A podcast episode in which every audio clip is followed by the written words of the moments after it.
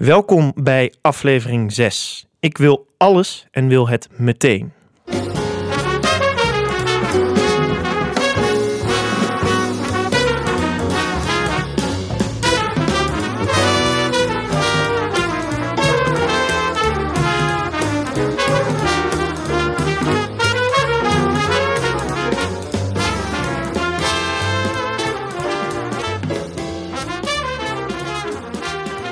Ja, lieve luisteraars, welkom bij aflevering 6. Ik zit hier met mijn trouwe compagnon Felix. Dit keer, Felix, welkom. Ja, dank je. En tegenover mij zit Aus Gedanis, acteur en regisseur van de theatermarathon Casanova bij Theater De Appel.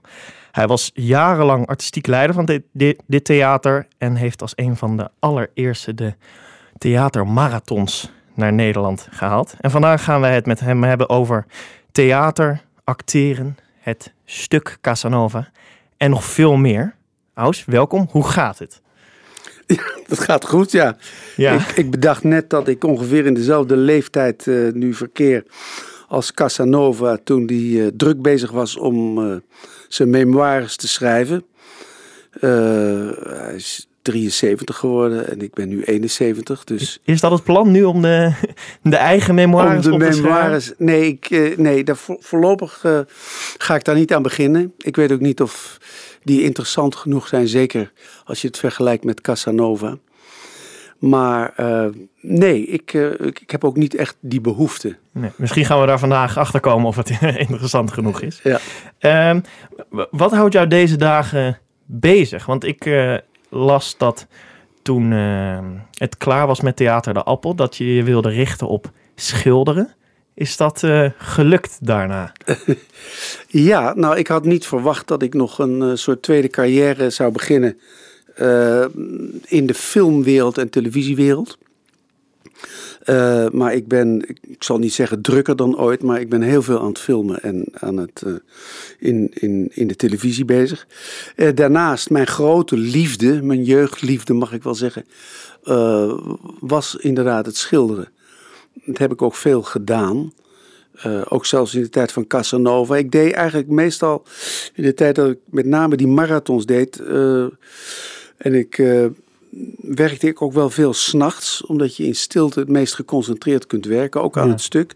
Maar daarnaast maakte ik altijd eh, tekeningen en schetsen voor mezelf. Eh, en die, eh, die hing ik dan ook later wel in, in de appel op. Dus dan had je een soort, ook een soort beeld van, Oh ja. van de ontstaansgeschiedenis.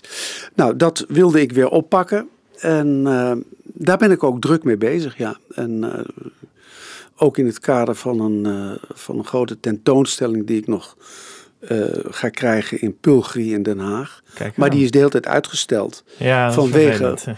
Onze corona-perikelen. Dus nog druk in ieder geval tijdens deze Dus is, eh, bijzondere eh, Ja, periode. ik ben drukker dan Casanova in zijn tijd. Kijk aan. Die, die, was al, eh, die was al lang eh, rustig teruggetrokken op zijn Ja. 71ste. In, eh, waar zat hij in Tsjechië? in Bux, in, ja, in een Ja. of ander kasteel was hij volgens mij bezig. Ja.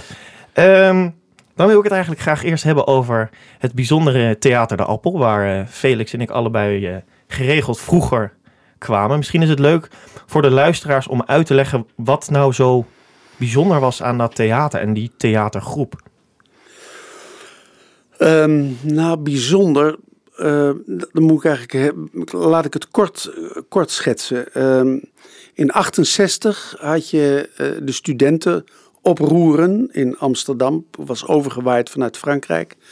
En daar deed ook eh, op een gegeven moment het theater aan mee. En eh, je had toen de beroemde actie Tomaat. En eh, daar werd het hele subsidiebeleid behoorlijk door elkaar geschud, opgeschud. De jongere acteurs hadden behoefte om een eigen plek. En die was er op dat moment niet. En daar is toen versneld is daar wel gehoor aan gegeven. Toen zijn er een aantal gezelschappen ontstaan. Werktheater, Baal, eh, onafhankelijk toneel eh, en ook toneelgroep De Appel. Onder leiding van Erik Vos met een aantal jonge en iets minder jonge acteurs. ja. eh, vroeg hij om, eh, om eh, twee jaar lang te mogen experimenteren zonder de verplichting van voorstellingen. En toen ook al in Den Haag. Dat was toen ja. ook al in Den Haag. Dezelfde locatie als eh, waar het eh, altijd Nee, is. nee, ze zijn begonnen in een elektriciteitscentrale, 200 meter daar vandaan. Ja, Eh, een, een, een, een heel klein vierkant eh, gebouwtje onder de grond. Waar die grote generatoren toen stonden. En eh, daar hebben ze een, een, eh, hun eerste theatertje gebouwd met 80 zitplaatsen. En van daaruit is, is die appel ontstaan. eh, met een vast ensembletje van in eerste instantie vijf mensen. Later is dat uitgebreid. Dus vijf vaste acteurs. Ja, Ja. Oh ja. en eh, oorspronkelijk zou dat voor twee jaar zijn. Maar ja, dat, dat liep zo goed. En Erik kwam er ook al snel achter dat ja, experimenteren zonder publiek had zo niet zoveel zin. Ja. Dus ze gingen toch na een paar maanden al een klein voorstellingje maken. Om te kijken hoe, eh, hoe het uitpakte van wat ze bedacht hadden. Nou, dat liep inderdaad zo goed dat binnen die twee jaar hadden ze een, een eigen publiek. Hebben toen vier jaar in, dat, in die centrale gewerkt, maar ja, dat was altijd vol. En toen zijn ze op zoek gegaan naar een groter gebouw. En dat werd eh, de remise van de paardentram. Eh, dat is waar jullie uiteindelijk ook terecht zijn het, gekomen. eh, het eh, bekende Ja. gebouw. eh. En die stond toen leeg. Dat was een, een soort pakruimte van de V&D, geloof ik. Eh, dat hebben we om, omgebouwd tot theater. En eh, ja, daar hebben we 40 jaar eh, theater gemaakt. En ook echt letterlijk zelf omgebouwd, toch? Ja. Dus- ja. Jullie We- maakten alle delen zelf. We, we- nou ja, het er kwam op een gegeven moment ook wel een architect bij eh, om, eh, om het grid te maken waar de lampen in hangen. Maar het was in, in eerste instantie een, een, een kale ruimte. En we hadden uit een oude, oude bioscoop hadden we eh, eh, de stoelen eh, opgekocht. En dat was ons eerste amfitheater wat we daar bouwden. En in de loop der jaren is dat verder uitgebreid. Ja, en dat gezelschap, dat, dat, dat was in zoverre uniek in Nederland dat wij ons eigen theater hadden als Ja. enige gezelschap. En daar ook zo uitzonderlijk gebruik van maken, maakten dat we, dat we ook eigenlijk nauwelijks konden reizen. Want we bouwden eh, eigenlijk eh, onze decors in dat In de- theater. ja.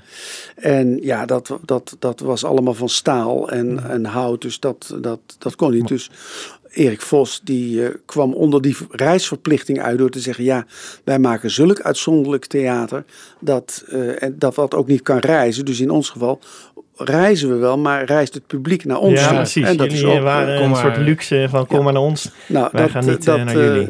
dat werd knarsetandend werd dat toegestaan als uitzondering op de Ja. regel. En dat hebben we altijd zo kunnen houden. En ja, met, met veel geluk, want toen eenmaal die marathonvoorstellingen Ja, kwamen, en dan zijn we al 25 jaar verder. ja. Dat is wel eh, een inderdaad interessant iets, want ik noemde het net in het begin al de, eh, de eerste die eigenlijk de, mara de theatermarathons naar Nederland haalden. Ehm, dat zijn er uiteindelijk vier of vijf geweest in Theater de Appel en die duurden denk ik gemiddeld 12 uur. Ja. Ehm, ja, hoe in vredesnaam bedenk je om 12 uur lang theater te maken? Hoe kom je daarop? Nou, ik, wij hadden, het was onder leiding van Erik Vos, een traditie om in carré te spelen. Dus toen we om, eenmaal besloten om niet meer te gaan reizen, eh, had Erik wel de wens om, oké, als we dan naar buiten gaan, dan, dan eh, wil ik heel graag in carré. Hij was daar ooit zelf, had hij een beroemde voorstelling gemaakt in zijn jeugd, De Perzen. ja. En eh, eh, ja, dat carré is natuurlijk ook het meest fantastische theater wat je kan hebben. Ja. En het was een, een amfitheater ook. Het was natuurlijk ooit, ooit als, als circustheater eh, gebouwd.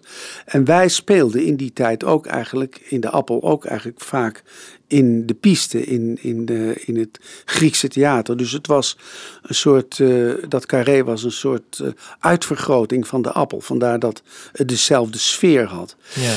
Nou, toen ik eh, op een gegeven moment eh, dat stokje overnam van Erik, eh, ja, kwam ik in het artistiek natuurlijk in een diep dal terecht. Want ja, over Erik Vos kom je nooit heen, dat verlies je altijd. ja. En ik, ik ben toen op een gegeven moment wel naar Carré gegaan om eens te praten van kunnen wij niet ook. Ik, mijn doel was om eens in de vier jaar iets bijzonders te doen met de appel. En ik dacht, nou, dat zou toch leuk zijn om toch nog weer een keer in dat Carré te spelen met de appel onder mijn leiding. En toen kwam ik daar en uh, Wim Visser was daar uh, uh, werkzaam. En daar praatte ik mee en die was net terug uit New York. En die zei, nou ik heb nou zoiets raars uh, uh, meegemaakt. Ik heb een boekje hier van een voorstelling van 12 uur. uh, die heet Tantalus. En Ja. dat gaat over de Trojaanse oorlog. En, eh, Wat waren de eerste gedachten toen, toen je dat hoorde van een theatervoorstelling van 12 uur? Nou ja, ik dat dacht, is het? Of? dat is, eh, ja, intuïtief had ik wel iets van waanzinnig. Ik kende natuurlijk de Grieken wel van, van eh, de Oresteia die wij gespeeld hadden. En Mhm. Oedipus. En waren Eh, die ook altijd zo lang? Die oude klassieke Griekse voorstellingen? Nee, dat waren. Nou, je had de, de trilogieën, waar er dus nog één van bestaat, namelijk Ja. de Oresteia. Eh, dat waren drie stukken van nou, anderhalf uur. Daar werd dan nog vaak een satierstuk, een soort komisch. eh, een komische epiloog achtergespeeld. Ja. Maar dat was dan vier, vijf uur, denk ik. Ook wel al behoorlijk Dat was lang. ook wel Ja. behoorlijk. Maar dit was dus, ja, ik kreeg dat boekje mee. Hij zei, is dat niks voor jullie? En ik ben dat toen gaan lezen. In de, ik weet het nog goed. In, in, eh, ik begon daarmee in de trein terug van Amsterdam naar Den Haag. En ben toen inderdaad de, de hele nacht doorgegaan. Ik was Ja. helemaal geobsedeerd door, door, eh, door dat stuk. John Barton had dat geschreven. Het directeur van de eh, Royal Shakespeare Company. Die had twee liefdes. Eh, natuurlijk de eerste Shakespeare, maar de tweede waren de Grieken. Ja. En hij had dit stuk net geschreven. En het was net in Boston, was het in première gegaan. Eh, want de Royal Shakespeare durfde het niet aan om een twaalf uur durende voorstelling Het is te ook wel een maken. stap, denk ik, inderdaad, Ja. om eh, 12 dat- uur lang... eh, Ja, dus er was een, een, een, eh, een miljardair in Engeland, in Amerika, die zei: Nou, ik wil dat wel financieren, maar Mhm. dan wil ik dat de première in Amerika is. En die was daar dus net in première gegaan. Onder leiding van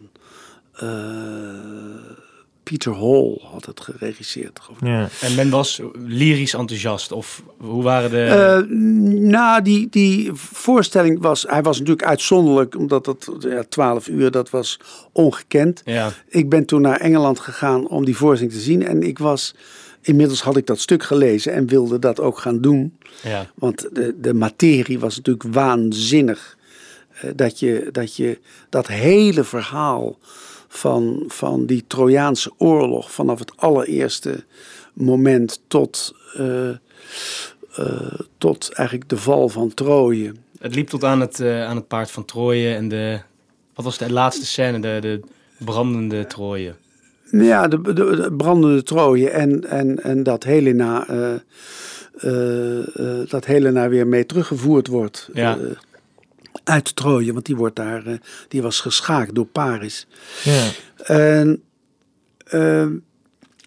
ja, die, die voorstelling heb ik toen gezien en ik was daar niet heel erg enthousiast over, want ze speelden het daar eh, helemaal gemaskerd. Eh, in de tijd van de Grieken speelden Oh, ze ook ja. wel met maskers, maar ik, ik, ik dacht als ik dat ga doen, ga ik het zonder maskers doen, want je bent alle mimiek kwijt. Ja. En dat gaat op een gegeven moment na twaalf uur ontzettend irriteren. Maar het stuk zelf eh, was, was eh, eh, heel bijzonder. Dus ik heb, dat, ik heb toen die rechten gekregen. En dat zijn we toen gaan maken. Ja, en, en dat was denk ik ehm, ook interessant om te vermelden. Eigenlijk een soort van de redding op dat moment van het Theater de Appel. Ja. Want eh, het, de, de, ze zouden niet meer gefinancierd worden vanaf de overheid. Vanuit de overheid, volgens mij.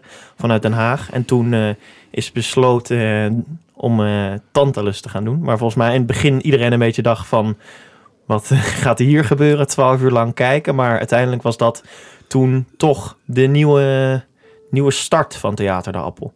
Ja, nou, dat was, het was, het, het was, dat was het niet helemaal. Maar we werden op een gegeven moment gekort, ernstig gekort, eh, door de subsidiënten. En ehm, ja, ik, ik moest met iets bijzonders komen. En do- door, door dit verhaal, waarvan iedereen op een gegeven moment dacht: je bent gek. Want wie gaat er nou twaalf uur naar het Ja. theater? Duurde het 12 uur van binnenkomst tot, eh, tot weggaan of was het 12 uur spelen? Nee, nee, het was twaalf uur van binnenkomst Ja, tot, tot, tot weggaan. Het waren negen stukken van, van een uur ongeveer. Ja, 50 minuten tot een uur.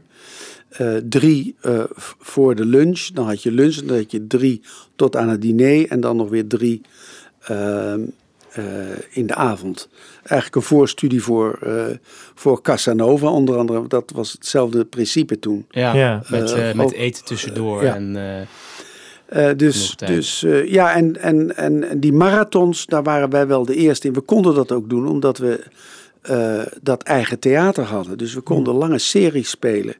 Ik denk een, eh, een mooi voorbeeld daarvan is het stuk Casanova. Eh, Felix en ik zijn er allebei geweest.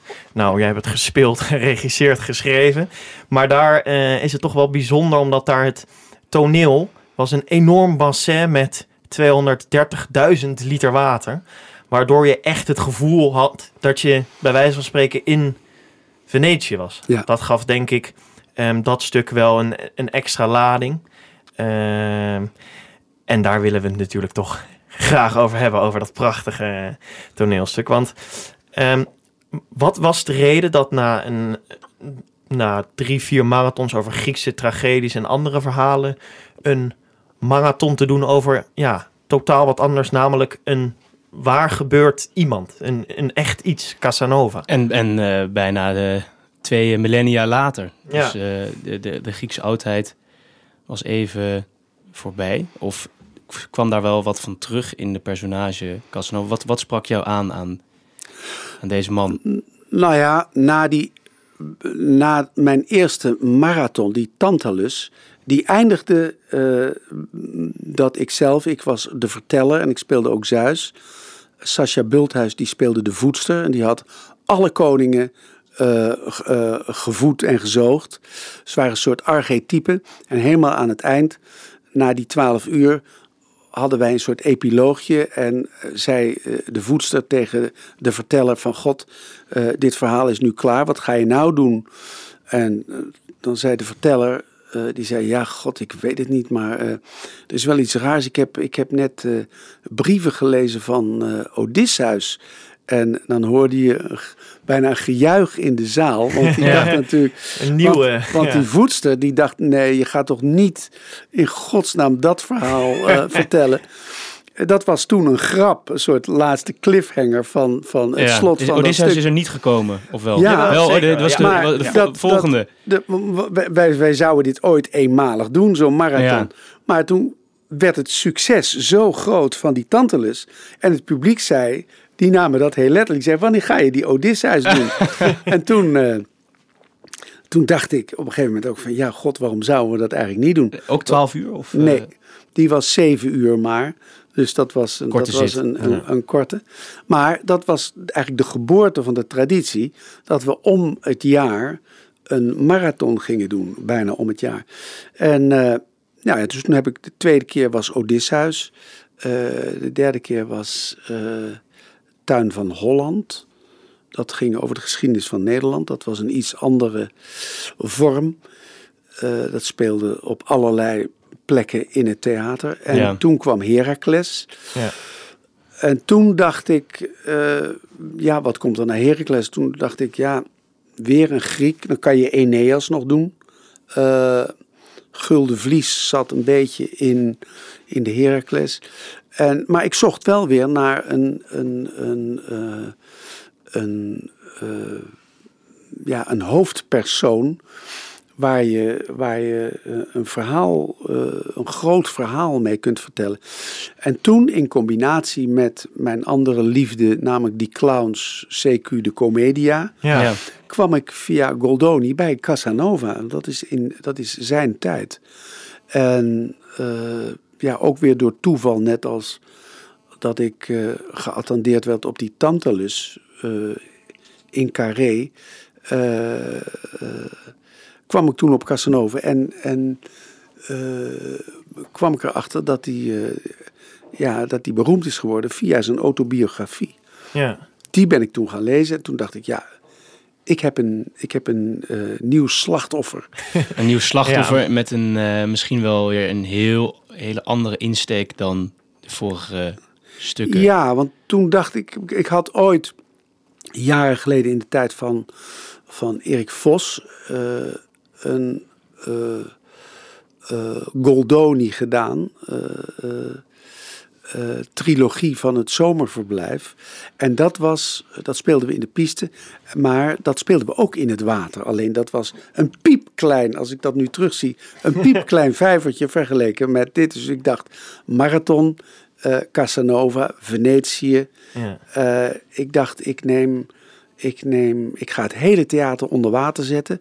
En ik maak, ik maak een kanaal de foyer in. En aan de andere kant eh, laat ik het ook aflopen. En dan maak ik een klein eh, haventje. Want ik moest met boten en vlonders moest ik opkomen. Dus die, Ja. moesten, die moesten op en af. Ja. Dus toen heb ik eh, bedacht om ja, alle tribunes eruit te halen.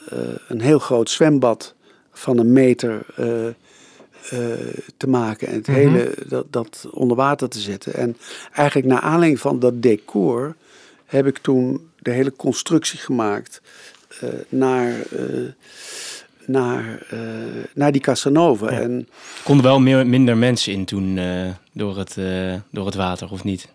Nou, we zijn toen de hoogte ingegaan. Oh, dat We was... hebben- Ja, Ja, we, precies. hebben, we hebben allemaal balkons Ja. gemaakt. Dus die waren, die zaten, er zaten drie balkons boven elkaar van twee rijen. En ook amfitheater. Dus dat, eh daar gingen ook wel iets van eh, 380 mensen in. Die mensen op die balkons waren denk ik eh, niet nat na het einde van de voorstelling. Want volgens mij viel om de haverklap viel een speler eh, het water Ja, in, in ja. het bassin. Nou, er werd, er wel, ja, er werd af en toe wel iemand ingeschoten. Er kwam ook, eh, kwamen ook mensen wel zwemmend op. Ja, Dus ja, je, je haalt dan alles uit. eh, Uit de wat kun je met het water doen? ja. En je, je noemde eh, net dat eh, ja, Casanova was jouw nieuwe slachtoffer geworden voor de marathon. Wat maakt hem zo'n goed slachtoffer voor een marathon? Of voor, het, voor dat stuk? Nou, wat, hij, wat, hem interessant maakte voor, voor de marathon is dat het eigenlijk eh, een, een, een heel leven is. Van, in, in het geval van Casanova, van geboorte tot dood. En dat het, en dat, dat doen grote, de grote klassieken ook eigenlijk, dat ze eh, de mens in zijn algemeenheid eh, fileren en, en onder een röntgenapparaat leggen. Van wat, wat, wat is nou de existentie van, van de mens? Hoe gedraagt hij zich in, in zijn omgeving? Wat is zijn doel? Van begin tot eind. Van begin tot eind. Ja. En, en eh, hoe krijgt hij dat voor elkaar? En dan is in dit geval eh, is het nog een surplus dat, eh, dat het echt waar gebeurd verhaal is. Dus eh, je, kan hem wel met Don Giovanni vergelijken of met Hamlet, maar dat zijn imaginaire figuren die inhoudelijk wel net zoveel kracht hebben. Maar het aardige is bij Casanova, ik kwam er ook pas achter toen ik het ben gaan lezen eh, en ook de achtergronden, dat het ook nog eens allemaal eh, waar gebeurde verhalen zijn. Geloof je dat hij de waarheid spreekt in al zijn eh, memoires? Of dat hij af en toe de waarheid wat, wat mooier doet voorkomen dan die echt is? Ja, nou, ik, ik, ik geloofde er helemaal niets van. Want ik dacht, nou, het Dat kan niet waar zijn. Wat hij misschien wel een is. wens van iedere man om zoveel vrouwen en zoveel liefdes op zoveel verschillende manieren te savoureren. Maar er is een eh, hele organisatie, de Casanovisten, die dat eh, eh, en nog steeds aan het uitpluizen zijn. En omdat hij bijna als een soort dagboek zijn aantekeningen heeft gemaakt. Die moet hij in ieder geval gehad hebben. Die aantekeningen zelf hebben we niet, maar we hebben natuurlijk zijn autobiografie. Maar hij, hij noemt regelmatig eh, tot op de week of de maand waar die wanneer in Aix-en-Provence was. En daar hebben ze eh, eh, heel veel bronnen gevonden waar inderdaad blijkt dat hij daar geweest is. Ja, dus het is, het is, het is wel... eh, er zit ja, is waar, ja. dus ze hebben hem een nauwelijks... enorme kern van waarheid Ja, in. en hij heeft het. ik denk wel dat hij, dat, dat hij door een gekleurde bril naar zichzelf eh, gekeken heeft. Eh, eh, want het was een ontzettende charmeur. En ook naar zichzelf toe.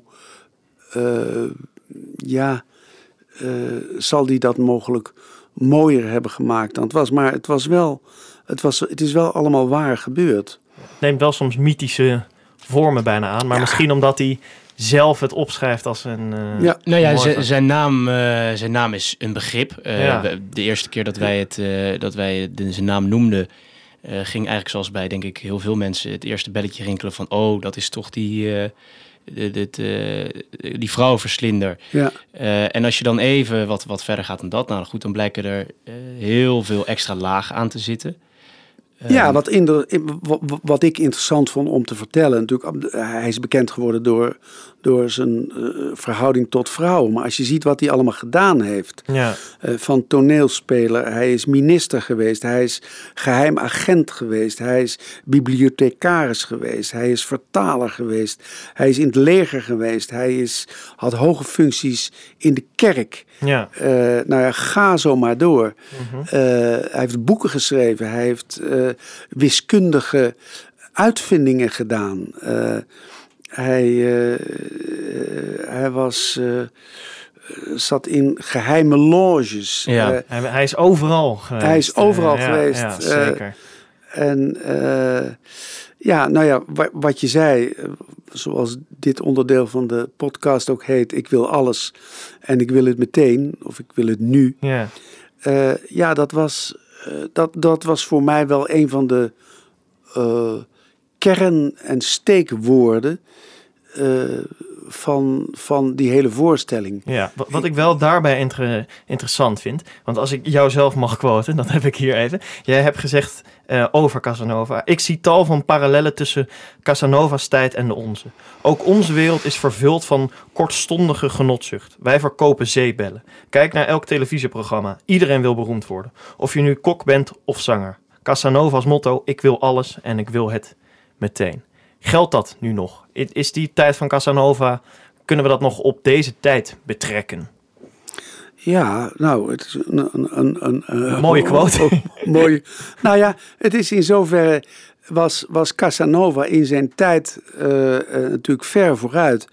Eh, het is aardig, ik geloof dat jullie het daar ook al over gehad hebben, dat zijn laatste zin volgens zeggen is geweest: Ik heb geleefd als filosoof en ik ben gestorven als christen. Ja. Eh, hij zat natuurlijk in zijn tijd heel erg gevangen nog in de macht eh, van de kerk, maar was zelf eh, eigenlijk op zijn minst eh, atheïst of gedroeg zich atheïstisch en eh, wilde, wilde alles, wilde alles uitproberen. Alle ervaringen eh, die je als mens kon hebben, daar, daar liep hij achteraan. Hij liep met, met alle winden mee. En eh, ja, dat was ook de reden dat hij, dat hij eh, heel bewust ervoor koos van ik moet zorgen dat ik niet eh, in die gevangenis van het huwelijk terechtkom. ja, zo, zo waar zag die, hij het. Waar hij een paar keer dat- bijna in terecht kwam. Hij had grote liefdes. En dat is dus wel eh, te relateren aan, eh, aan tegenwoordig. Dus mensen willen, willen van alles altijd, alles moet kunnen. Er is nu een hele grote vrijheid en in theorie eh, kan nu ook alles. Eh, eh, dus dus ja, men, het, het, het, is een, het is wel een soort drug die verkocht wordt aan, aan het volk Ja. om ja, die volledige vrijheid. En je ziet dat nu in tijd van corona zie je dat, dat door, door iets wat van buiten komt en wereldwijd, het is, we leven echt in een waanzinnige tijd, dat, dat er beperkingen worden opgelegd die je normaal in een oorlogstijd nog wel eens eh, tegenkomt, Ja. maar nu wereldwijd. En de vijand is niet eh, een ander land of Ja. een dictator, maar is een virus. ja. En dan zie je wat er gebeurt als je daarin beknot wordt. En zie je ja, hoe groot onze vrijheid eh, was voordat dit ontstond. Nou, die, die, die, die vrijheid die, die nam Casanova iets geromantiseerd misschien, maar die, die, heeft, hij, eh, die heeft hij genomen. Ja. En dat is denk ik ook eh, waarom zijn autobiografie zo'n succes is geworden. Ik denk als hij nu zou leven in deze tijd, dat hij alsnog op, eh, op de feestjes zou komen die illegaal zijn. eh, dan zou hij alsnog, denk ik, de, Ja. de, ja, de maatregelen proberen te ontwijken om eh, zo vrij mogelijk Ja, het te zijn. zijn, het zijn een soort, het zijn de Ramses Shaffi's en, en de Herman Brood mensen. Ze hadden natuurlijk een grote fantasie, creativiteit.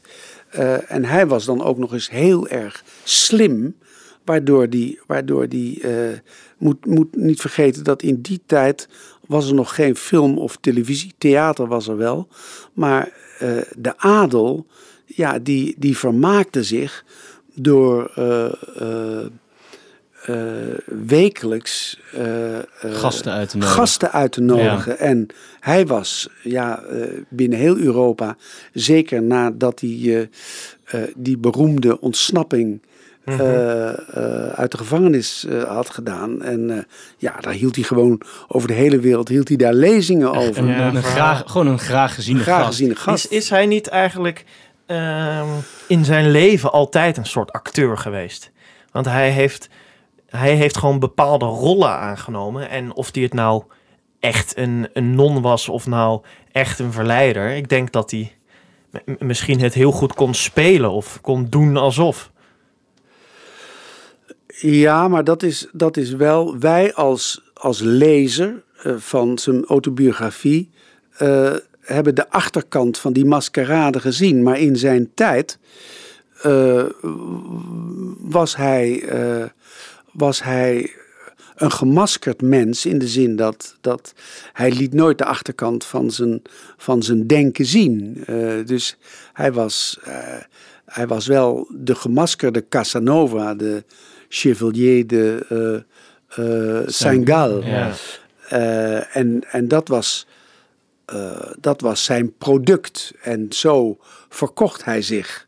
Net als het product Madonna. Oh, ik bedoel, die, die, ja, die, zo gauw die de straat op ging, dan was hij Casanova. En dat, Ja. dat